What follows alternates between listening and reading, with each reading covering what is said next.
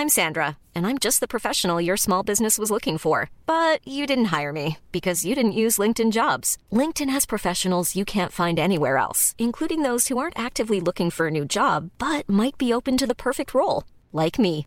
In a given month, over 70% of LinkedIn users don't visit other leading job sites. So if you're not looking on LinkedIn, you'll miss out on great candidates like Sandra. Start hiring professionals like a professional. Post your free job on linkedin.com/people today. When you're ready to pop the question, the last thing you want to do is second guess the ring. At Bluenile.com, you can design a one-of-a-kind ring with the ease and convenience of shopping online. Choose your diamond and setting. When you find the one, you'll get it delivered right to your door. Go to Bluenile.com and use promo code LISTEN to get $50 off your purchase of $500 or more. That's code LISTEN at Bluenile.com for $50 off your purchase. Bluenile.com code LISTEN.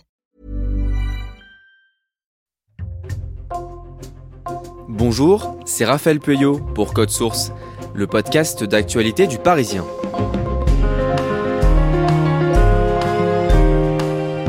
Il y a 12 ans, Sol Ray était violoniste professionnelle pour des orchestres prestigieux. Aujourd'hui, elle se produit toujours sur scène mais dans un autre rôle, celui de chef d'orchestre. En 2010, alors qu'elle était encore violoniste, c'est un anévrisme qui a bouleversé sa vie.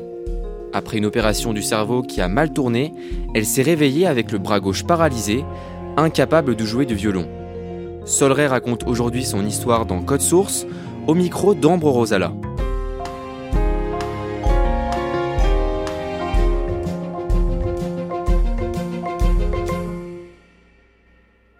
Dominique Lemonnier, dit Solray, m'accueille dans son atelier dans le 3e arrondissement de Paris, où elle imagine et travaille ses spectacles musicaux. C'est une femme très élégante, blonde aux yeux bleus et qui porte un tailleur très chic. Nous nous installons à son bureau et elle commence à me raconter son enfance. Solray grandit en Normandie, à Caen, avec sa grande sœur et son petit frère et leurs parents. Sa mère est pianiste et donne des cours à la maison et son père est représentant de commerce. Ma mère était très cultivée et très artiste, mais c'était un milieu catholique, euh, provincial. Le milieu dans lequel je grandissais était un milieu assez triste, qui moi me pesait. Et paradoxalement et par euh, opposition, je virevoltais dans tous les sens.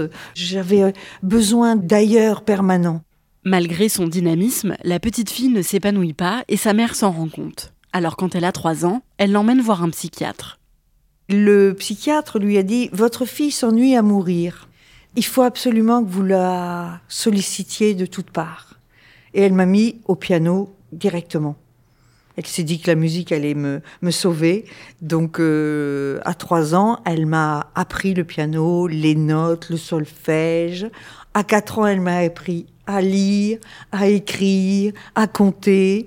Ma mère m'a m'a sollicité en permanence. Quand elle a 6 ans, sa mère la prépare pour passer un examen de piano pour intégrer le conservatoire de Caen.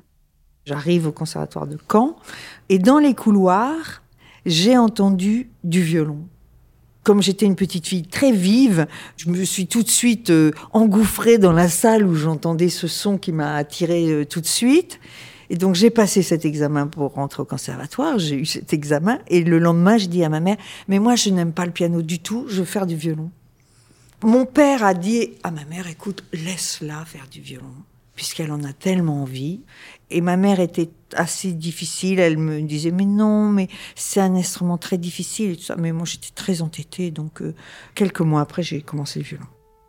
Ses parents lui offrent un violon et tout de suite, la fillette crée un lien très fort avec son instrument. Ce son m'habite et, et me nourrit et m'émeut plus que tous les autres instruments. Et le violon est un instrument si petit, si fragile, si délicat et en même temps tellement puissant, tellement euh, riche, euh, tellement émotionnel qu'une fois euh, qu'il arrive dans vos bras, puisque c'est un instrument qu'on tient dans ses bras, c'est vraiment un prolongement du corps. Il peut vraiment faire office de doudou pour une petite fille qui commence avec un petit violon qui est petit. C'est très ludique. Et pour moi qui avait cette nature euh, très débordante, très vivace, très allègre, c'est comme une reconnaissance de l'autre. Comme quelque chose qui est en dehors de vous, mais qui finalement est vous. Solray apprend le solfège et le violon au conservatoire, mais elle continue d'aller à l'école normalement. Elle saute le CP et le CE1 et à 14 ans, elle rejoint l'ensemble instrumental de Normandie qui vient tout juste de se créer. Avec l'orchestre, elle donne des concerts et commence déjà à gagner un peu sa vie. Elle termine le lycée quand elle a 16 ans, puis elle fait une crise d'adolescence. Dans les années 75, toute la société bougeait énormément le rapport des hommes et des femmes changeait, le rapport à la liberté sexuelle aussi était très différent. J'avais des engagements politiques, enfin, j'étais concernée par euh, une société que je voulais voir changer. Je n'aimais pas cette société euh, d'avant où les femmes étaient soumises, où, les femmes devaient rester à, la maison, s'occuper des foyers, avoir des enfants. Tous ces codes bourgeois euh, étaient pour moi inenvisageables. Il y a eu une période un peu conflictuelle avec justement mes parents, qui a fait que j'ai quitté euh, le cocon familial euh, assez brutalement et je me suis débrouillée toute seule. L'adolescente part de chez ses parents à seulement 16 ans. Elle intègre le conservatoire de Versailles, puis de Paris, et gagne sa vie en donnant des concerts ou en jouant pour des musiques de films. Puis elle arrête sa formation au conservatoire parce qu'elle trouve les professeurs trop austères et parfois cruels avec leurs élèves. À 25 ans, elle décide de partir aux États-Unis pour perfectionner sa musique. Et là, j'ai repris mes études vraiment très sérieusement, avec un professeur polonais magnifique, un des virtuoses de sa génération dans les années 40-50, euh, qui m'a redonné confiance et qui était extrêmement enthousiaste qui aimait euh, la musique, qui aimait ses étudiants, qui les encourageait. L'Amérique était un Eldorado à ce niveau-là. Et c'était un bonheur de pouvoir euh, recevoir un enseignement euh, aussi joyeux et être en dehors de ce regard toujours négatif français. Solray rentre en France quand elle a 28 ans. Elle intègre l'orchestre philharmonique de Radio France et parallèlement, elle explore d'autres genres musicaux comme le jazz, la musique tzigane ou le tango. Elle commence aussi à jouer pour le cinéma et un matin du mois d'août 1985, elle rencontre Alexandre Desplat, un tout jeune compositeur de musique de film. On s'est rencontrés en séance d'enregistrement. J'ai été engagée pour venir jouer euh, une de ses premières musiques de film. C'était chez Coluche, parce que Coluche, il adorait la musique, et comme il était très généreux avec ses copains, il avait construit un studio d'enregistrement dans sa maison dans le 14e, à côté du parc Montsouris. Et donc, il y avait Coluche à côté qui répétait ses émissions, et, et de l'autre côté, il y avait un studio d'enregistrement avec ses copains musiciens. La violoniste et le compositeur tombent très amoureux, ils se marient, et Solray devient vite sa soliste de prédilection. Elle l'aide aussi dans la direction artistique de ses prochains films et lui fait découvrir toutes les possibilités de jeu du violon.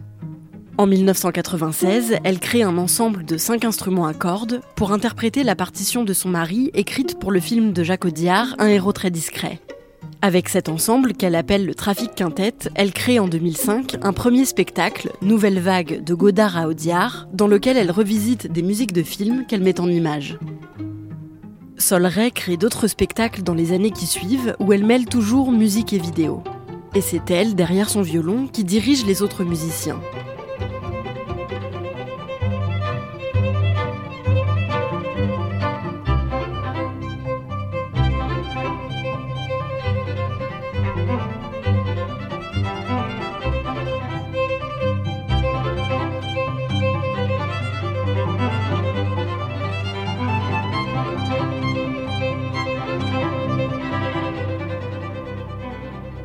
En 2010, la violoniste a un anévrisme. Une artère de son cerveau s'est dilatée et elle doit se faire opérer. Son chirurgien lui explique qu'il va devoir lui poser un ressort pour éviter une rupture de l'artère qui pourrait être très grave. Elle n'est pas du tout inquiète parce qu'elle s'est déjà fait opérer de la même chose dix ans plus tôt et tout s'était très bien passé. Mais au moment de l'opération, le chirurgien fait une erreur et Solray se réveille avec le bras gauche paralysé.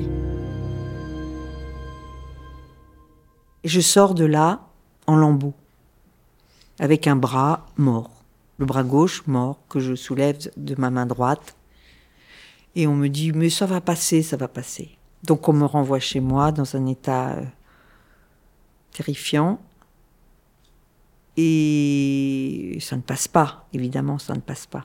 Les médecins lui disent qu'avec de la rééducation, elle va pouvoir retrouver l'usage de son bras. Mais elle a quand même peur que sa main s'atrophie et se referme sur elle-même à cause de la paralysie et qu'elle n'arrive plus jamais à jouer du violon. J'avais une kiné, je l'ai appelée tout de suite, j'ai dit Viens vite, faut que tu me fasses un, moule pour pas que ma main se ferme. Donc on, a tout de suite fait quelque chose pour que la main ne, ne meure pas. Ça va à une vitesse folle. En un mois, mes doigts s'étaient affinés, toute la musculation se perd, euh, c'est très impressionnant. Et donc je savais l'ampleur du désastre. En plus de la paralysie, la violoniste a aussi des problèmes de mémoire. Elle commence une rééducation à l'hôpital des Invalides, quatre jours par semaine, et le cinquième jour, elle a rendez-vous avec Béatrice Sauvageau, une orthophoniste spécialisée en neurologie, qui va l'aider à faire travailler son cerveau pour qu'elle réussisse à rejouer du violon. Béatrice Sauvageau avait a une méthode exceptionnelle qui est de replacer toujours un individu qui est lésé et détruit euh, au niveau de son identité dans son passé. C'est-à-dire que le premier jour où je suis allée la voir, la première chose qu'elle m'a demandé, mais c'est où est ton violon? Tu es violoniste, non? Où est ton violon? Donc j'ai été chercher mon violon et la première chose qu'elle a faite, c'était de me remettre dans cette position de violoniste. Avec la main droite, je pouvais jouer sur les quatre cordes et faire tout ce que j'avais envie avec quatre cordes, seulement quatre notes. Mais euh, reprendre possession de cette identité de musicienne. Petit à petit, Solray retrouve l'usage de son bras et de sa main gauche. Elle est loin d'avoir retrouvé toutes ses capacités, mais elle recommence à jouer du violon comme elle peut pour rééduquer son bras et son cerveau. L'activité du cerveau ne doit jamais s'arrêter. Une fois que vous êtes atteint et lésé d'une manière cérébrale, d'une manière aussi importante, il faut tout reprendre à zéro. Violoniste et, et musicienne, je n'aurais jamais eu cette patience. Mais justement, cette pratique de la musique vous apprend la rigueur, vous apprend la discipline, vous apprend la répétition, le geste répété, répété, répété, pour pouvoir retrouver les connexions cérébrales. Donc toute ma rééducation aussi tenait dans le fait qu'il fallait que j'aille sur scène malgré que je sois paralysée. Donc j'ai donné des concerts au Bouffe du Nord, à la Cité de la Musique, à la Philharmonie, avec deux doigts et demi. Au fil des séances de rééducation et des concerts, la musicienne va mieux, mais elle n'a toujours pas retrouvé toutes ses capacités motrices d'avant. J'ai retrouvé une main tout à fait normale, mais pas suffisamment pour être violoniste. C'était invivable, je devais travailler 6 euh, heures, 8 heures par jour, chose qui ne m'était jamais arrivée de ma vie pour tenir sur scène en, me demandant si euh, l'annulaire allait se poser, si euh, c'était pas possible. Il fallait prendre la décision de dire non. Je ne peux pas aller plus loin. Et je ne vais pas passer ma vie qui me reste à essayer de retrouver quelque chose qui ne va jamais revenir complètement. Donc j'ai pris cette décision que je ne serai plus violoniste. Le 1er août 2015, cinq ans après son opération, Sol monte sur scène avec le Trafic Quintet pour le festival de Ravello en Italie en sachant très bien que ce sera son dernier concert en tant que violoniste. C'était un concert en plein air, c'était horrible, il y avait du vent. L'archer, on avait l'impression de tenir une barre de dériveur, tellement le vent poussait. On s'est battu avec les éléments pendant tout le concert et moi je n'en pouvais plus. Donc euh, j'ai été soulagée. Le 1er août 2015, c'était un grand soulagement.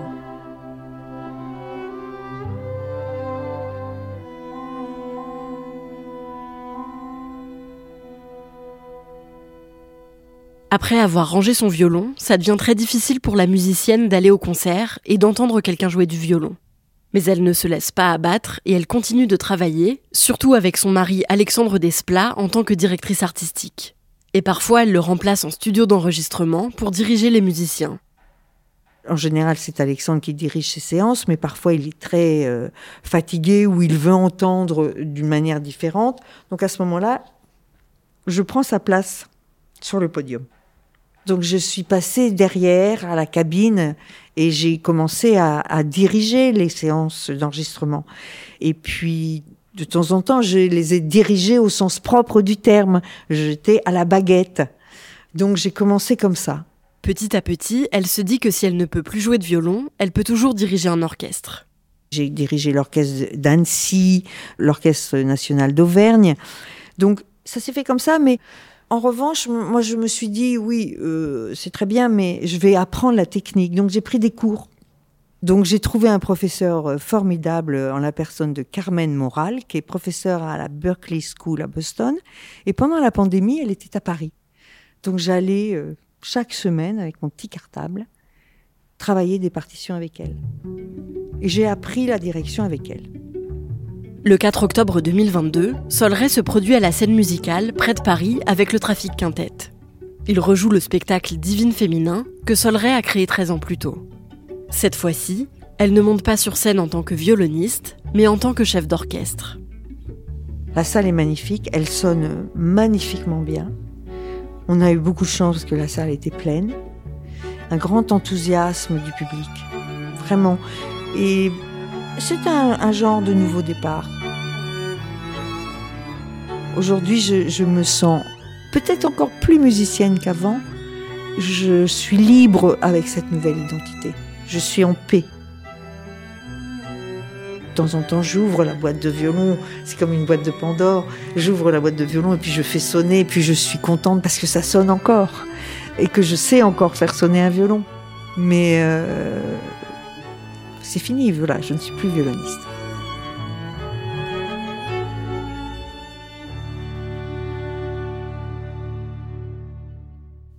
Elle le raconte dans l'épisode, Solray a travaillé avec son mari Alexandre Desplat sur plusieurs musiques de films.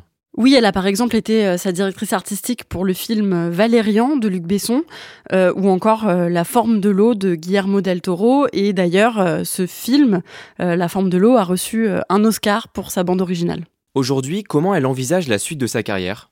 Elle veut euh, continuer à faire euh, des spectacles, à diriger des ensembles. Elle a euh, vraiment trouvé sa spécificité artistique, on va dire. C'est celle de revisiter des musiques, les mettre en image dans des spectacles à la fois musicaux et visuels. Et donc, elle se dit qu'elle a encore plein plein de choses à explorer. Et est-ce qu'elle a d'autres projets de spectacle avec son groupe, le Trafic Quintette oui, elle en a plusieurs. Le principal, c'est euh, un deuxième volet de son spectacle Divine Féminin qui est en préparation. Donc, euh, c'est son spectacle qu'elle a créé en 2009 et qu'elle a rejoué euh, le mois dernier à la scène musicale. C'est un spectacle qui rend hommage, je la cite, aux femmes sacrifiées du cinéma qui sont devenues des symboles de liberté.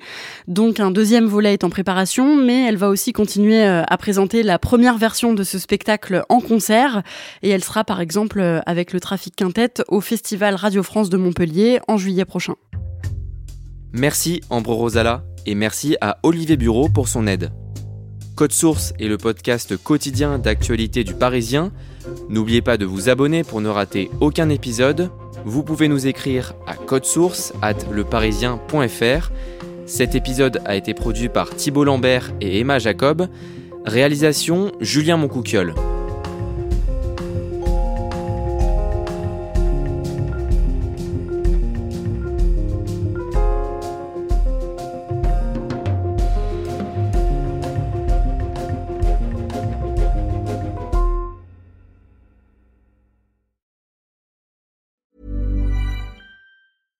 Small details are big surfaces. Tight corners are odd shapes.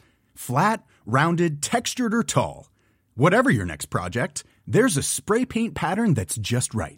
Because Rust new Custom Spray 5 in 1 gives you control with five different spray patterns. So you can tackle nooks, crannies, edges, and curves without worrying about drips, runs, uneven coverage, or anything else. Custom Spray 5 in 1 only from Rust